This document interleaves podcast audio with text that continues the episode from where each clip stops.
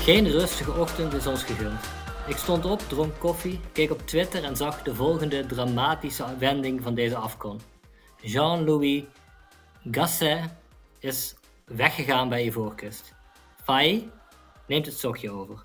Maar dit is niet het enige nieuws qua coaches van de afgelopen dag. Nee, er is veel gebeurd met coaches. Uh, Regraoui is uh, geschorst voor vier wedstrijden. En heeft een boete van 5000 dollar gekregen voor zijn uh, opstootje met een Bemba aan het einde van de wedstrijd tegen Congo. Pittige straf nog wel. Maar ja. ik vraag me ook al af van of dat überhaupt nog een staartje gaat krijgen. Want er is zoveel over geschreven en er is zoveel gedoe geweest. Het zou, hij zou een racistische opmerking hebben gemaakt. Een dag later zeiden alle Congolese spelers: nee, dat is niet waar. Dat is een gerucht wat zomaar in de wereld is geholpen. Hij is bedreigd met de dood. Het is allemaal heel erg uit de hand gelopen. Ik vraag me af hoe, die, hoe zo'n straf dan gaat. Want volgens mij werd het een paar uur voor de wedstrijd van uh, Marokko bekend. Mhm. En volgens mij mag een coach dan helemaal niet meer bij de ploeg zijn officieel. Ook niet in de kleedkamer, dacht ik. Nou. Uh, ik weet niet hoe dat in, bij, uh, hoe, hoe, dat in Afrika geregeld is, bij de Afrika Cup. maar ik vroeg me af of ze hem dan echt bij die ploeg hebben weggehaald nog. ik denk dat, dat, dat, hij het wel echt al eerder wist, maar dat ze het gewoon wat later naar buiten hebben gebracht. En misschien ook om die bond een, de tijd te geven om een verklaring op te stellen. Want dan komen natuurlijk weer vragen. En, en Bemba is dus niet gestraft. Het was dus eenzijdig tussen aanhalingstekens geweld van Regawi richting een Bemba. Een beetje zoals uh, Conte en Tuchel vorig seizoen. Of nee, begin dit seizoen was dat? Nee, was vorig seizoen toch? Ja, dat was denk ik vorig seizoen. Met Conte die, uh, is daar weg, toch? Ja, maar die is dit seizoen ontslagen, dacht ik. Maar met die, die handshake waar uh, Tuchel Conte niet weg wilde laten... en daar heeft Tuchel volgens mij iets van 35.000 pond boete voor gekregen... en die is toen ook een wedstrijd geschorst. Het is ongeveer hetzelfde.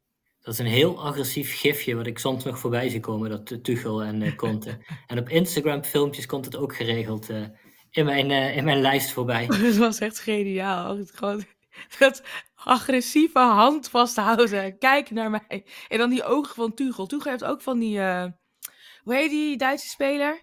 Die bij Real Madrid speelde met een M. Mehmet... Uh, Mesut Özil. Zulke ogen maakte Tuchel ook echt naar kont van... ik ga je helemaal kapot maken. De Eto'o X Kanye West ogen, weet je wel. dat was echt insane. Maar Rick Rees is niet de enige trainer deze afkon die, hoe zeg je dat, afgevallen is. Nou ja, kan op zich nog in de finale weer plaatsnemen bij het team. Maar we hebben dus Rick geschorst. Adel Amrouche van Tanzania is, uh, was al na één wedstrijd geschorst. Jean-Louis Gasset dus ontslag genomen bij Ivorcus, Tom Saint-Fiet bij Gambia ontslag genomen. Jalel Kadri van Tunesië heeft ontslag genomen. En Jamel Belmadi van uh, Algerije, die heeft ook ontslag genomen. Wauw. Nu kwam dat van Jamel Belmadi natuurlijk niet onverwachts. Want we zagen gisteren toch allerlei beelden langskomen van het hotel van, de, van het Algerijnse team. Want dat was supporters die daar naar, naar binnen wilden komen. En hun haren werden weggetrokken en dergelijke. Toch wel echt, er gebeurt, er gebeurt toch wel weer echt, echt veel. En, en toch ook wel wat, ik, in het begin was het echt allemaal Hosanna. Maar het begint nu toch ook een beetje te kraken daar, uh, lijkt maar, het. Het is nog niet helemaal uit de hand gelopen. Dit is emotie, dat hoort denk ik ook wel bij. Ik wil in Oezja gingen, in Marokko, gingen Marokkanen de straat op om de uitschakeling van Algerije te vieren alsof ze zelf kampioen waren geworden.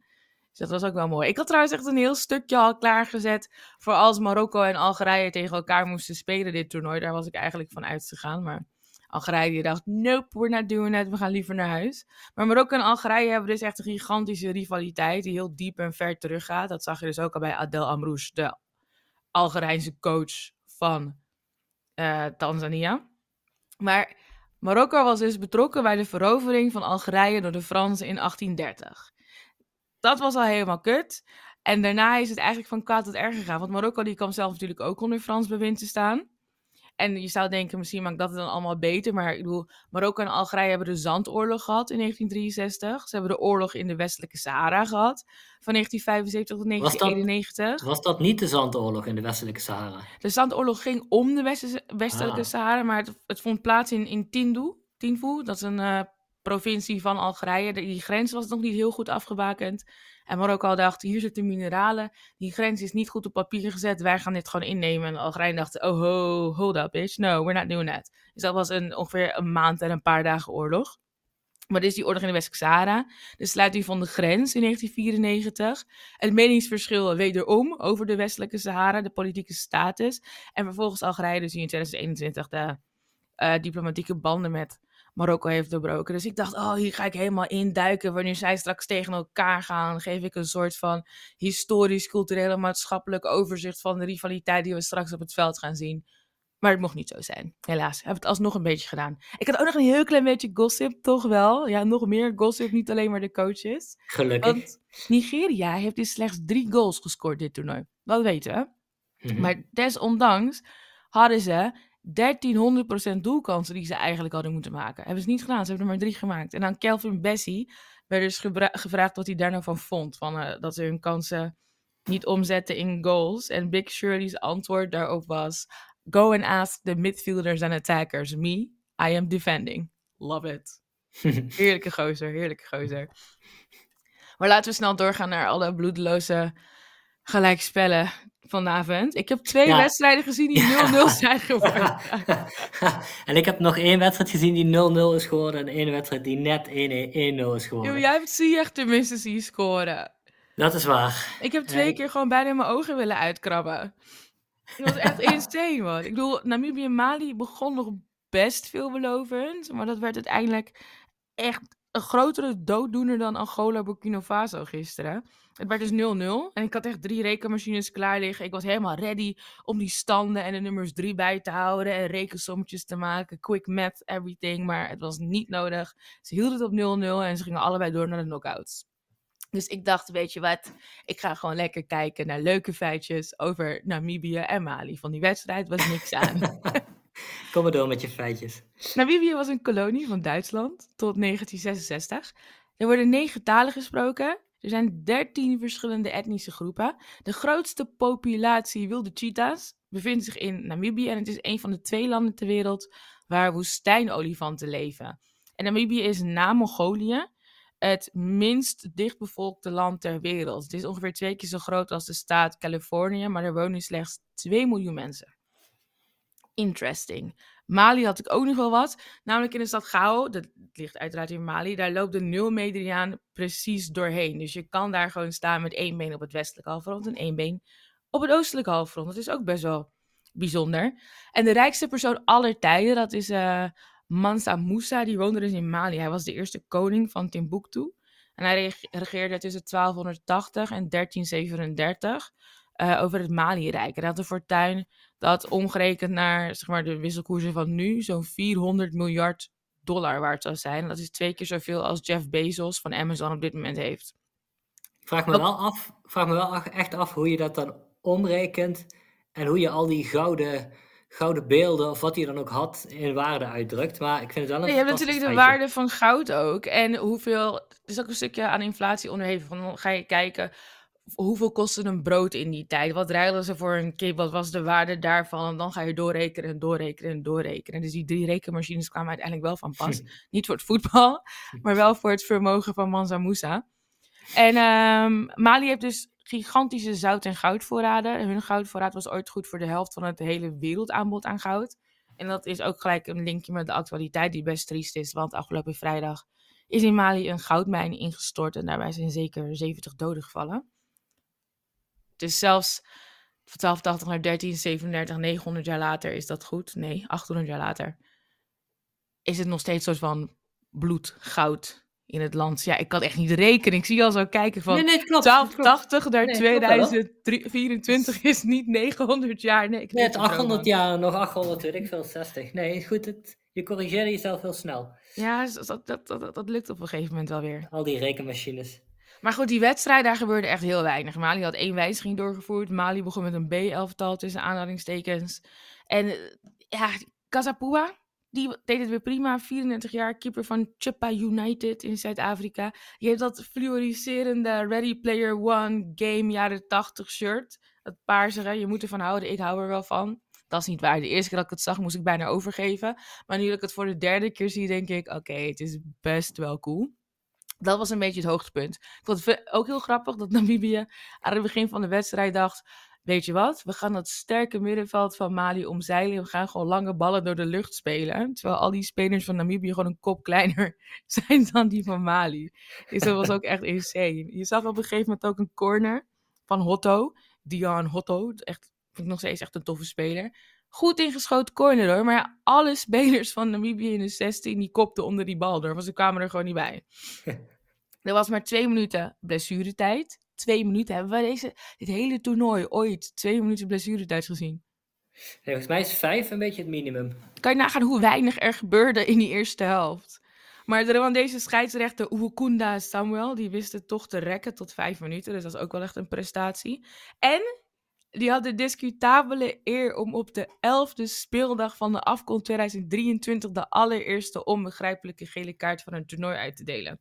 Want Hotto die kreeg die schil, terwijl hij zelf keihard getackeld werd. Dus uh, no idea wat daar misging. Ik denk dat uh, Samuel dacht, deze wedstrijd is saai, I must spice it up a bit. Na rust trouwens wisselde Mali langzaam terug naar een soort van half A-elftal.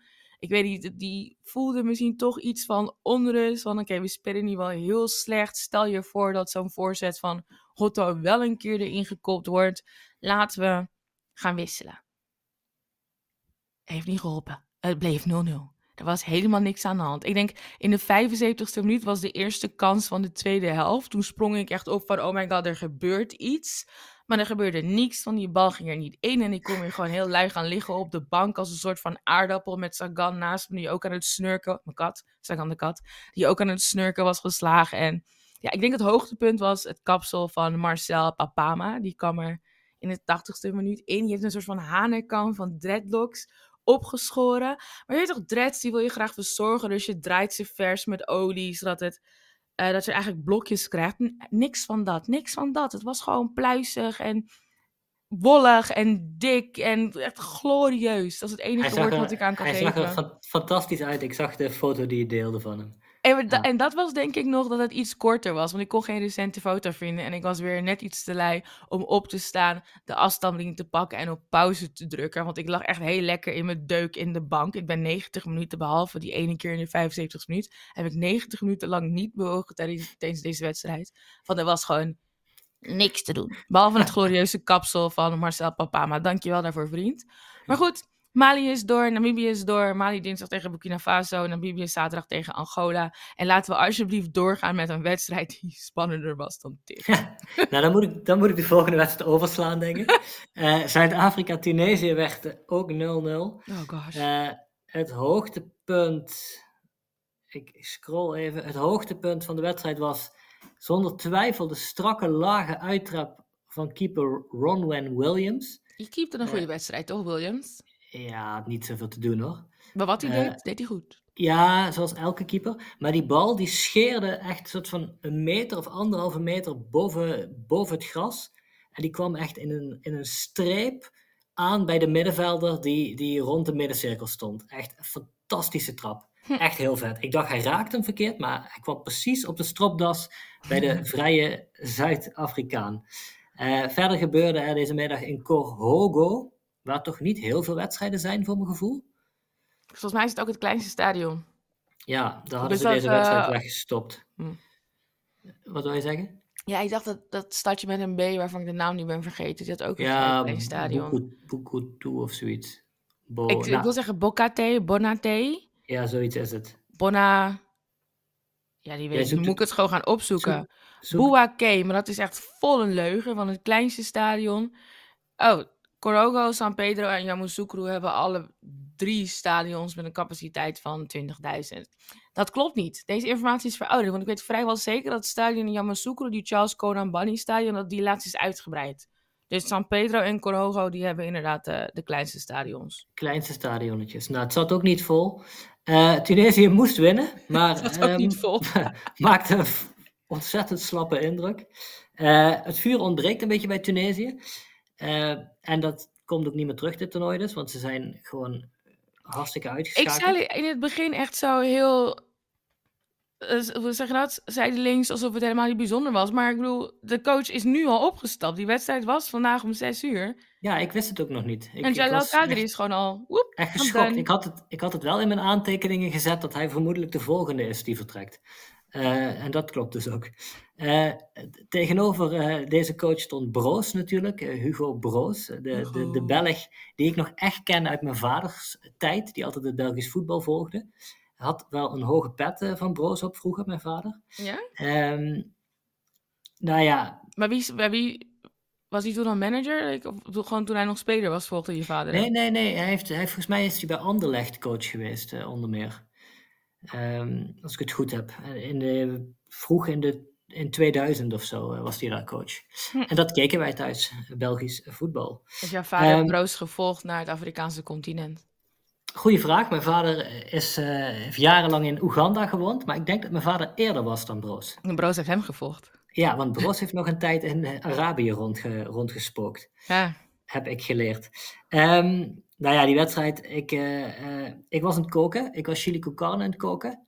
En ik kon echt prima gewoon me concentreren op de paprika's en de, en de eieren. Oké, okay, maar chili con carne is ook niet een heel moeilijk gerecht, Romo. Nee, maar ik moest het allemaal nog snijden en het, ik, ik werd op geen enkele manier uh, gelokt naar de, naar de televisie.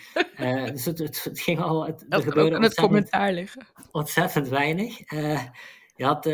ik moet zeggen, Zuid-Afrika heeft wel een paar mooie spelers. Die, die Percy Tau is op zich ja. wel een mooie speler. Ja, ja. Morena is ook een mooie speler. Die staat op rechts buiten. Heel lichtvoetig, heel technisch.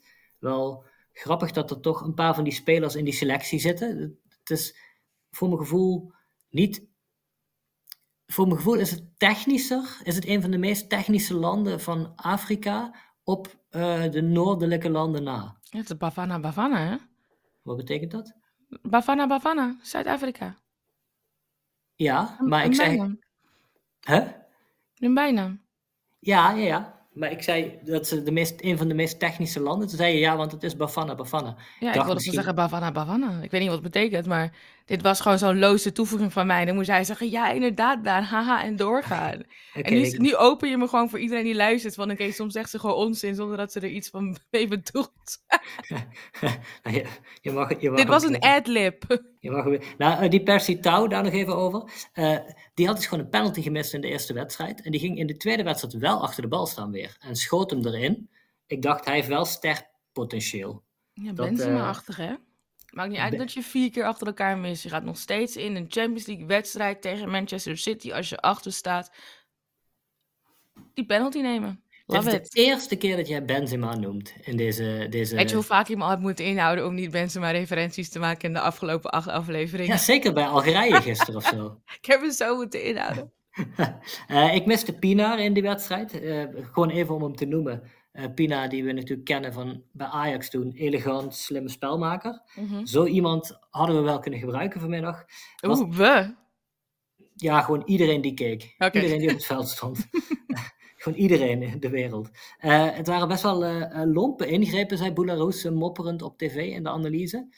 want er werd echt misschien, misschien wel zes keer doorgelopen op een enkel door beide teams. Het was heel knullig. Niemand kreeg ook geel. Het mocht ook gewoon van de scheid. Maar het was echt het was, het was heel ongecontroleerd. Um, en ja, uiteindelijk, eerste helft gebeurde niks, tweede helft gebeurde ook niks. Illustratief, een illustratief moment, denk ik, afgeslagen corner die door een Zuid-Afrikaanse speler in één keer op de slof kan worden genomen. En je ziet dat benen achter zwaaien en dan voel je van, dit kan het moment zijn dat die man... Dit was jouw bankopspringmoment. Ja, maar ik dacht ook, ik blijf toch zitten, want Want dit is echt niet zo'n wedstrijd dat dit gaat. Deze teams zijn echt te matig daarvoor. En hij, hij maaide over de bal heen. Hij kreeg hem bijna ook in zijn gezicht. Hij, uh, hij viel bijna om. Het, het, was echt heel exemplarisch. Ondertussen begon Zuid-Afrika een beetje naar, naar achter te, te lopen. Speelde echt wel op de nul. Ging niet echt voor de winst. En daar dacht ik weer, en dat is misschien iets wat, wat de Belgische mentaliteit in te herkennen van Hugo Broos. Want Belgen zijn altijd voorzichtig. Hm. En dat is een, een stereotype. Ik mag het zeggen, want ik ben half Belgisch. Um, Belgen lopen altijd naar achter en krijgen bijna altijd de deksel op de neus als het erop aankomt. en dat liep dus nu goed af voor de, voor de, voor de Tunesiërs, gelukkig. Ehm, het duurde tot de 77ste minuut voordat de eerste goal, bal op goal, werd geschoten tussen de palen. Dat was een rollertje. Um, en daarna, uh, ja, weet je, ik ga er ook gewoon, ik ga er ook niks meer over vertellen. Tunesië probeerde het nog wel, um, maar helemaal niet fanatiek. Uh, ze hebben nog een, een, enorme kopbal eigenlijk per ongeluk gekregen. En die kopten ze, kopten ze over. En uh, toen zei ik, dacht ik bij mezelf, tijd dat Jalel Kadri vertrekt. Maar die is dus al weg. Ja, je hebt de handdoek in de ring gegooid. Ja, dat was, uh, dat was Zuid-Afrika. Ik denk dat dit misschien ook wel de, gewoon de schuld is van Noordin Bukhari. Die was gisteren bij Ziggo en die had het erover van... Vroeger zag je tijdens de Afrika Cup heel veel saai gelijk spellen. hele tijd 0-0. Ze zijn echt vooruit gegaan. En kijk nu! Kijk wat er gebeurt. Wat heb je gedaan, Noordin? Dit is jouw schuld. Je hebt ons dit aangedaan. Gelijk gejinxed. Gelijk drie keer 0-0 op één dag. Dit is wel echt een jinx, ja. dit is wel echt een jinx. Uh, over Zuid-Afrika gesproken. Uh, we hebben ook literatuur uit Zuid-Afrika. Uh, Thomas Herman van Vos, schrijver van meerdere romans, waaronder Condities en de verhalenbundel De Derde Persoon, wil op ons verzoek best iets vertellen over J.M. Coetzee. Ik hoop dat het spannender is dan de wedstrijd was, Thomas. Dag lieve luisteraars, ik wil het hebben over Zomertijd, een roman van J.M. Coetzee. Coetzee is natuurlijk een van de bekendste Zuid-Afrikaanse schrijvers ooit. Misschien wel een van de bekendste Afrikaanse schrijvers ooit. Inmiddels 83 jaar. Hij won de Nobelprijs, twee keer de Man Booker. En hij heeft een geweldige oeuvre bij elkaar geschreven. Ik zou allemaal titels nu kunnen noemen, maar ik wil er dus één noemen. Dat is Zomertijd. Die roman uit 2009 die ongelooflijk slim en ingenieus in elkaar zit. Het is een van mijn uh, nou, all-time favorites. Waar het verhaal over gaat, is heel kort samengevat. Een biograaf wil een biografie, een boek gaan schrijven over J.M. Coetzee. En daar begint dat hele spel al waar Coetzee zo van houdt, met werkelijkheid, met fictie, noem het maar op. En die biograaf die gaat materiaal verzamelen, die gaat dichter bij die schrijver, bij het personage Coetzee proberen te komen. Hij richt zich op de jaren 70, toen Coetzee na jarenlang uh, rondreizen in Amerika en Engeland terugkwam in Zuid-Afrika. En hij neemt daarvoor interviews af. En deze roman, Zomertijd, bestaat vooral uit interviews. Vijf zijn het in totaal. Twee keer worden die uh, doorbroken door een uitweiding, door een monoloog van de biograaf. En uh, het zijn verhalende interviews. Vijf mensen, een familielid, een oud minnares, verre kennissen, die komen aan het woord over die schrijver, over die Coetzee. En eigenlijk schetsen ze allemaal nou, een vergelijkbaar beeld.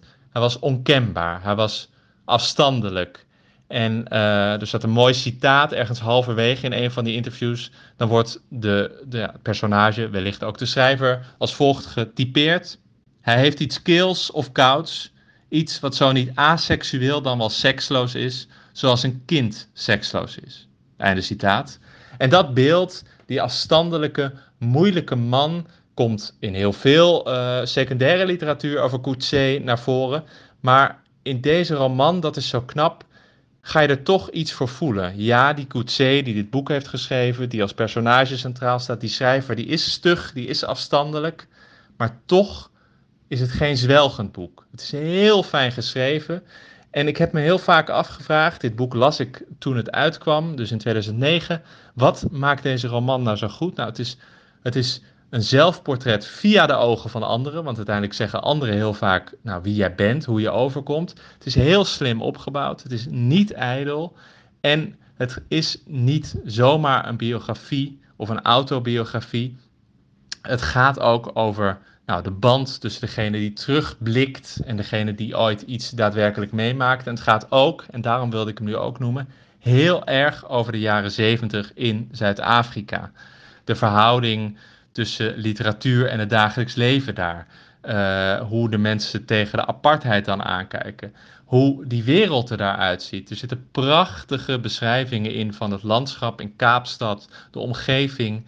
En daar buiten die grote stad, altijd afgezonderd, altijd die stap naar achter doend. Daar leeft dat personage Coetzee. En daar gaat hij halve afstandelijke banden aan met die paar mensen die hier worden geïnterviewd. En in dat landschap, dat magistraal tot leven komt in de kleinste details.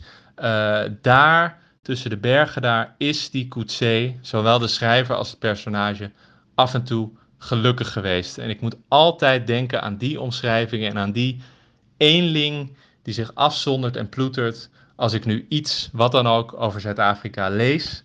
En als ik uh, de Zuid-Afrikanen zie voetballen. En nou, ook daarom uh, wilde ik dit boek graag tippen. Er valt veel meer over te zeggen. Er zitten allerlei nuances en spelen en literaire verwijzingen in. Maar um, de tijd zit erop. En uh, ik wil vooral u aanraden het boek Zomertijd daadwerkelijk te gaan lezen. Dankjewel Thomas. Uh, prachtig werk van Coetzee. Ik heb deze nog niet gelezen, wel in ongenade Disgrace. Geweldig en ehm, echt een aanrader. We gaan door. We gaan door naar Marokko tegen Zambia. Ehm, bij Marokko hadden ze walkie-talkies om het contact tussen de geschorste coach en de bank te onderhouden. Uh, ook de verzorger had een walkie-talkie, vond ik ook mooi. Uh, Zambia doet in de wedstrijd absoluut zijn best, maar Marokko is zonder aanvoerdersize goed georganiseerd. Uh, nog steeds. Ik zag dat Saibari in de basis stond. Ja, en die vind ik echt goed. Ja? Je ja, kijkt er die... heel moeilijk bij. Ja, het is misschien omdat, omdat het warm is maar, in mijn kamer, maar hij, is echt, hij is echt goed. Hij loopt zo snel, slim mee en hij, hij is zo vaak in de 16 ook. Het is een soort, eigenlijk is het een soort een iets technischere Davy Klaassen. Denk ik. Nou ja, uiteindelijk... Het klinkt bijna als een belediging voor Saibari. Nee, nee, nee, nee. Ik heb wel een hoge pet op van Davy Klaassen namelijk. Ja, dat weet ik inderdaad. die heb ik altijd bij Ajax willen Daar houden. hebben we iedereen vaak over gediscussieerd. Ja, heel goed. Ik wil hem niet weg hebben overigens, maar ik heb gewoon niet zo'n hoge pet op. Jij hebt zo'n, Ja. zo'n hoe noem je dat, zo'n bolhoed? Hoe heet die hoge hoed? Die zwarte hoge hoeden. Ja, die Dat- hele dat- hoge bedoel je. Dat heb jij op voor Davy Klaassen. Ja. Het is niet eens meer een pet, het is gewoon... Een hele, hele hoge zwarte hoed. Precies. Eh, nou, ook, ook wel een beetje voor Zambia, want die stolen wel mijn, mijn hart eigenlijk eh, afgelopen deze wedstrijd, ondanks dat er weinig gebeurde ook. Maar eh, er zit wel best wel wat voetbal in. We hebben best een aardige linksbuiten, lekkere dribbelaar die bij Letje speelt. Ik denk dat die Langa heet. Lamek Banda, sorry, Lamek Banda. Ehm, ik vond het ook leuk dat de twee broertjes Musonda eindelijk samen speelden. De vorige keer eh, kwam de een erin en één minuut later viel de andere geblesseerd uit. Ja, drie minuten later viel de andere geblesse- geblesseerd uit. Eh, nu konden ze lekker samenspelen. Dat was mooi om te zien. Ehm, volgens mij stonden ze ook gewoon allebei in de verdediging. Eh, maar dat heb ik niet meer echt gekeken. Ik heb ook met speciale aandacht op de truitjes van eh, Zambia gelet. Die Ah, de wet mij t-shirt contest. die, die, eh, die, werden, die verkleurden gedurende de wedstrijd van geel naar oranje. Dus dat is misschien ook wel mooi. Ehm, Marokko speelde met drie achter de spits. Ja, echt met Ziyech, Ziyech Boufal en Unai. En daarachter nog Saibari. Geen Hakimi, hè, of wel? Jawel, speelde ook. Oh, wel, oké. Ja, was, eh, was niet helemaal zichzelf.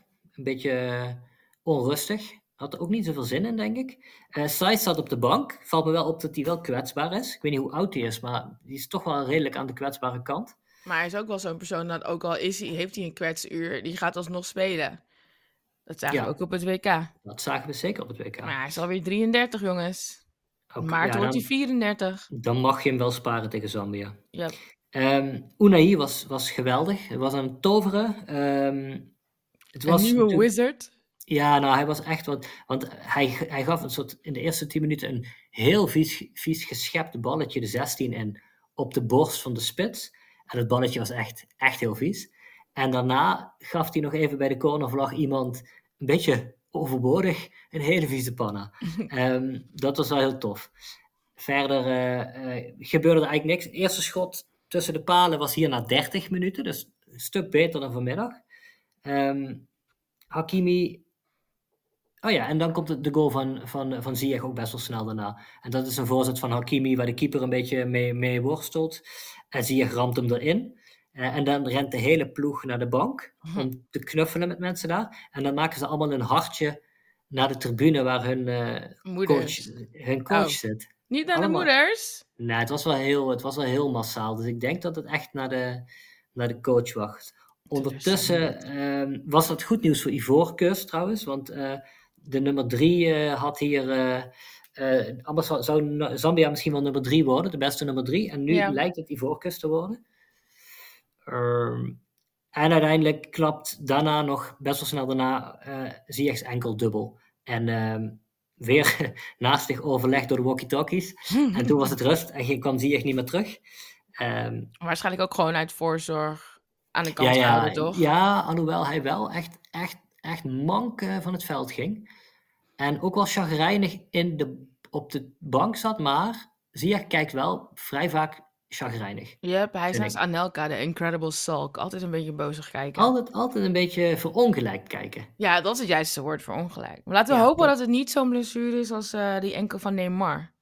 Dat was wel nog een vervelende, nasty blessure toen op het WK. Dat, was, dat leek eerst ook gewoon op een dubbel geklapte enkel. Want het wordt wel oké. En dat was toch wat meer dan dat. Ja, ik, ik hoop. Ik, je wil natuurlijk wel naar Ziyech blijven kijken. Ik wil naar heel Marokko op volle kracht kunnen kijken. En daar hoort Ziyech natuurlijk ook bij, inderdaad. Eh, dat, en dat volle kracht van Marokko, dat, dat, want nu hoefde het niet en ze speelden tegen Zambia, maar de teamdiscipline om terug te rennen met z'n allen als een blok. En ze zakken echt wel tot ver bij de middencirkel in. Zeg maar, hè, ze komen niet eens tot de middencirkel met hun spits. En ze, ze bewegen echt als een blok mee, ook in de tweede helft. Hmm. Uh, de discipline is echt. Uh, volgens mij is het echt de gedoodverfde favoriet na Senegal, want die heb ik getipt. Maar dan, uh, dan is Marokko, uh, moet, moet, ver, moet de finale gaan halen. Maar ze hebben dus eigenlijk drie wedstrijden. tegen Congo hebben ze misschien wel 80, 85 procent gegeven. En toen ze door hadden van, oh, we moeten meer geven, toen was er al frustratie en toen lukte het niet meer. Maar ze hebben nog geen enkele wedstrijd gewoon vol op 100 procent gespeeld, denk ik. Ik, nu ook niet, inderdaad. En, en, maar maar ze, hebben, ze zijn zo ge, ge seasoned uh, is denk ik het beste woord, ge, ge, maar gemarineerd klinkt dan minder goed. uh, maar seasoned, ze zijn zo doorgewinterd. Dus je ziet ze echt, uh, ze hebben gewoon controle. Want in, die laat, in de blessuretijd, vijf minuten blessuretijd van Zambia, want er kwam een slotoffensief van Zambia.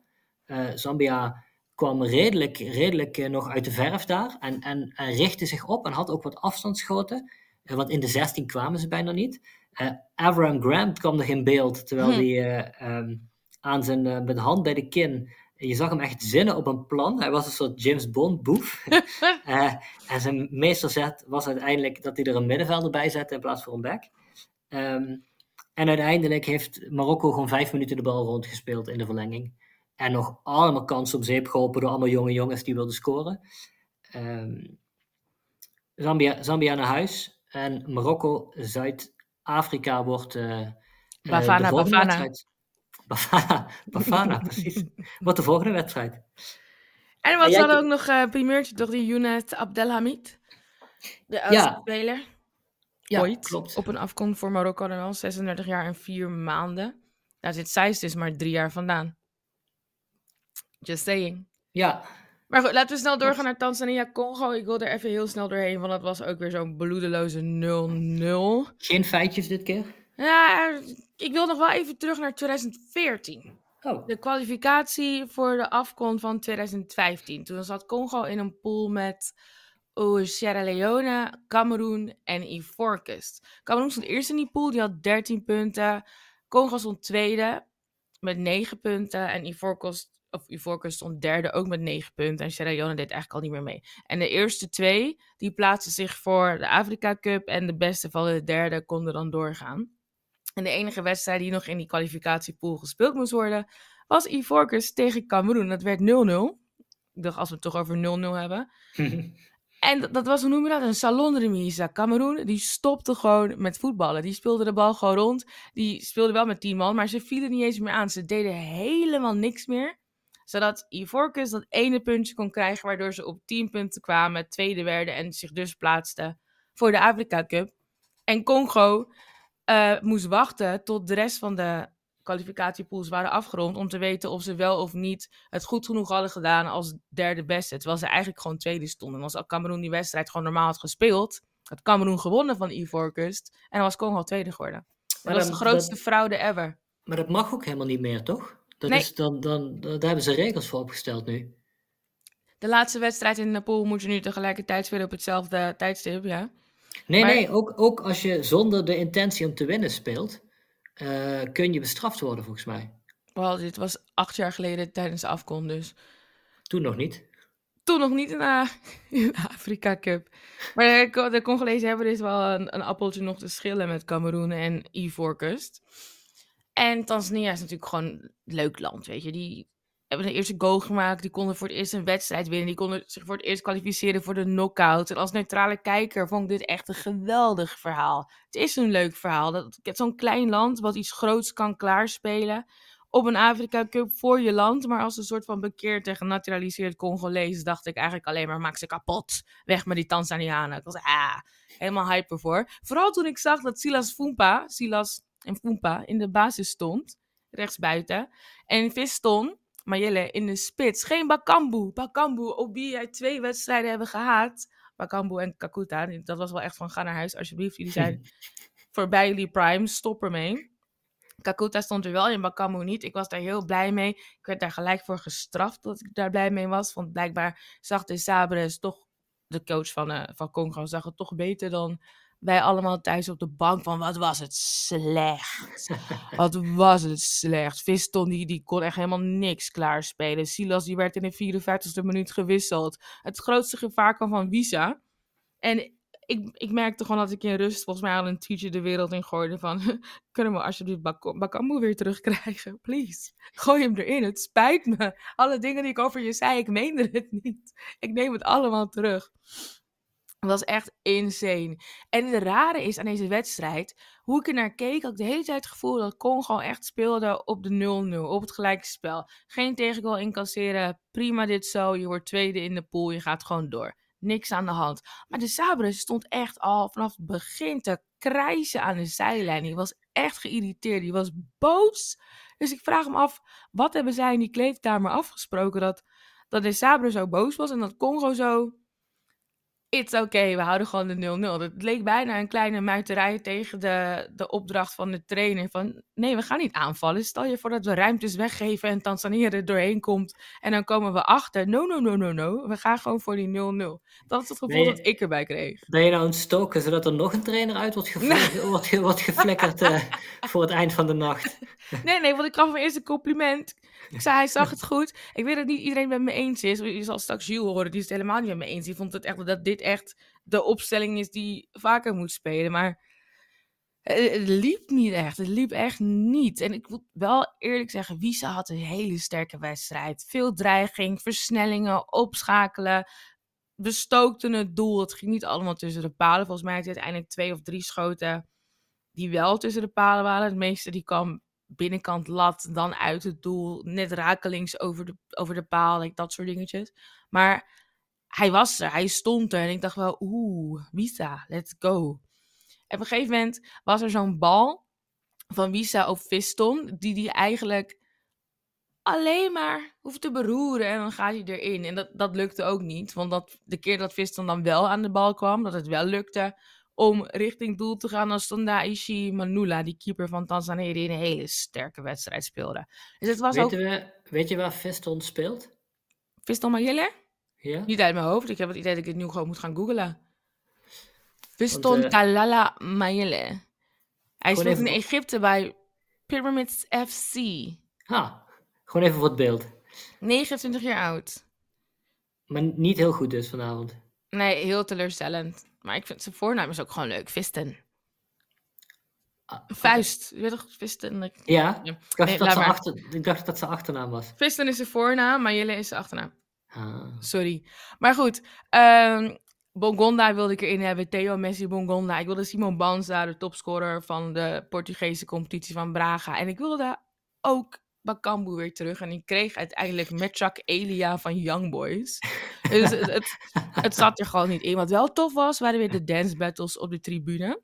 Op het veld was het echt niet veel soeps, maar op de tribune ging ze helemaal los. Die Tanzaniaanse fans, die deden echt een choreografie daar. En er gingen haren naar links en naar rechts en naar voren en een arm in de lucht. En ik zag een linkerbeeld zo klappen en een rechterbeeld. Het was helemaal insane. Ik dacht op een gegeven moment van, oké, kan alsjeblieft die camera daarop blijven staan. En misschien was het mooiste moment wel het gejuich van de Ivorianen. Er waren heel veel Ivoriaanse supporters in het stadion. En die kregen door te horen dat Ziyech had gescoord. En toen werd het toch, er kwam echt een golf van geluid door het stadion. En iedereen ging juichen. En er gingen lampjes van hun telefoon aan waarmee werd gezwaaid. Dus ze waren aan het swingen en aan het zingen. En ik zag allemaal jongetjes van tussen de 10 en 14 jaar oud met Real Madrid shirtjes. I was like, yes, bring it. Maar toen ging de camera weer terug naar het veld. En toen, ja. Ik denk wel dat jij dan, je hebt 2-0-0 wedstrijden gekeken, maar je hebt wel, denk ik, het mooiste moment van de dag gezien dan. Dat was heel mooi. Het was echt heel mooi. Maar het valt gewoon in het niet bij al het andere wat ik nog in deze wedstrijd heb moeten aanschouwen. In, ik bleef ook kijken, want ik dacht misschien gaat er wel iets gebeuren. Er was een heel mooi boogschot van Wisa, maar ja, daar was weer Wanula. En er was een zucht van de Sabres aan een zijlijn. Terwijl ik gaapte, we deden dat synchroon. Hij zuchtte, ik gaapte. Dat, dat was ook al een mooi moment. En uiteindelijk bracht Tanzania nog twee verse spitsen in de 85ste minuut om te proberen iets te forceren. Want Tanzania had tot de 85ste minuut nul schoten op doel. en dan is het logisch dat je na 85 minuten nul schoten op doel denkt... Hmm, misschien moet ik twee andere spitsen brengen. Werkte ook niet. Ze zijn geëindigd met nul schoten op doel. Het was het gewoon niet. Het zat er niet in. Het zat er echt niet in. Maar ik wil gewoon weten wat de Sabres gaat bespreken in die kleedkamer. Of hij gaat zeggen, jongens, goed gedaan. Of dat hij zegt, dit is niet wat we hadden afgesproken. Ik ben ik heel benieuwd naar. Ik denk blik naar voren en... Uh, we hebben het er niet meer over. We hebben het er niet meer over, jongens. We moeten volgens mij hierna eh, tegen... Waar moeten ze tegen? Zij moeten tegen Egypte. Nou, dat vind ik ook wel mooi. Want we hebben natuurlijk Gilles de eerste wedstrijd gehad. Toen was hij een beetje... Gilles een BBA uit uh, Antwerpen, België. Van voormalig koelkaster en tegenwoordig bij Mid-Mid. Maar die was toen al een beetje boos en geïrriteerd. En Congo, dit gaat weer zo'n rottoernooi worden. En daarna vierde hij afgelopen weekend het gelijkspel tegen Marokko als een soort van overwinning met de Congolese band en een drankje op 4, 5, 6. En vandaag was hij ook heel positief. Laten we even luisteren. Hey Danielle, met Jill terug. Um, ik heb zoals gewoonlijk de match van Congo tegen Tanzania gekeken met een hele hoop Congolezen. En um, ik heb denk ik nog nooit zoveel stress gehad voor een wedstrijd. Ik heb titelwedstrijden gezien van Milan. Ik heb uh, Champions League halve finale gezien, derby in Milan. Maar dat weegt allemaal niet op tegen wat ik net heb meegemaakt. Dat was 90 minuten pure stress. Um, de opstelling was juist. Ik ben gewoon heel blij dat de opstelling juist was. We hebben geen fouten gemaakt achterin. Dat is echt alles wat ik wou. Alles wat ik wou was geen wedstrijd verliezen in de groepsfase. En dan kunnen we groeien in het toernooi. Ik herinner me dat Argentinië hun eerste wedstrijd van Saudi-Arabië verloor op het toernooi. Uh, ik weet dat er heel veel landen ooit een toernooi hebben gewonnen waarin ze zijn gegroeid en niet goed zijn gestart. Dus hopelijk is het aan ons om erin te groeien. We hebben nu een wedstrijd tegen Egypte, die op voorhand een van de favorieten zijn altijd. Dus uh, ik denk dat dat een uitstekende wedstrijd is om te zien hoe ver je staat als land. Maar uh, mijn ambitie was om uit de groepsfase te geraken. En dat is gelukt en vanaf nu is het wedstrijd per wedstrijd kijken. En uh, hopelijk kunnen we zorgen voor een mooie stunt tegen Egypte. Maar de sfeer zit goed. Heel veel opluchting vooral. Echt, wauw. Heel veel opluchting. Ik denk eigenlijk dat Shield misschien ook wel een drankje 456 tijdens de wedstrijd heeft gedaan. Want ik heb gewoon niet gezien wat hij heeft gezien. Dat, dat zakelijke waar hij het over heeft. I don't know what you're talking about. Maar ik ben heel blij dat Congo door is. En ik denk ook echt, dat ben ik weer wel met Jill eens. Dat ze een kans hebben tegen dit kreupele Egypte. Dan hoop ik wel dat Mustafa Mohammed ook een, een off-day heeft. Ik denk dat we wel even moeten beseffen. Algerije naar huis. Ghana naar huis. Tunesië naar huis. En Ivorcus, dankzij de sterke zijde gesponnen draad van de spin Anansi op het nippertje met trillende benen aanklampend. Het is echt insane geweest, deze groepsfase. Er zijn zoveel bizarre dingen gebeurd die je niet voor Want we zijn, houden. we zijn ook maar acht van de 24 ploegen kwijt, hè? Ja, maar daarvan zijn we wel Algerije kwijt, Ghana kwijt, Tunesië kwijt. Groot, hoor. Het is echt, echt, echt insane. Ik heb volgens mij zeg ik iedere podcast die we opnemen gebruik het woord insane of insanity. Maar dat is ook wel echt de enige manier om deze Afcon-editie tot nu toe te beschrijven. Wat was, wat was jouw favoriete wedstrijd tot nu toe in de groepsfase? Oeh, um, dan denk ik toch de uh, Equatoriaal, eh, gewoon Equatoriaal Guinea tegen Ivoorkust. Dat, hoe dat hoe dat Die 4-0? Ja, hoe dat in elkaar stortte als een kaartenhuis. Dat, en dan dat thuisland. Niet misschien mijn favoriete wedstrijd, maar wel de meeste. Die zal ik wel heel lang gaan onthouden.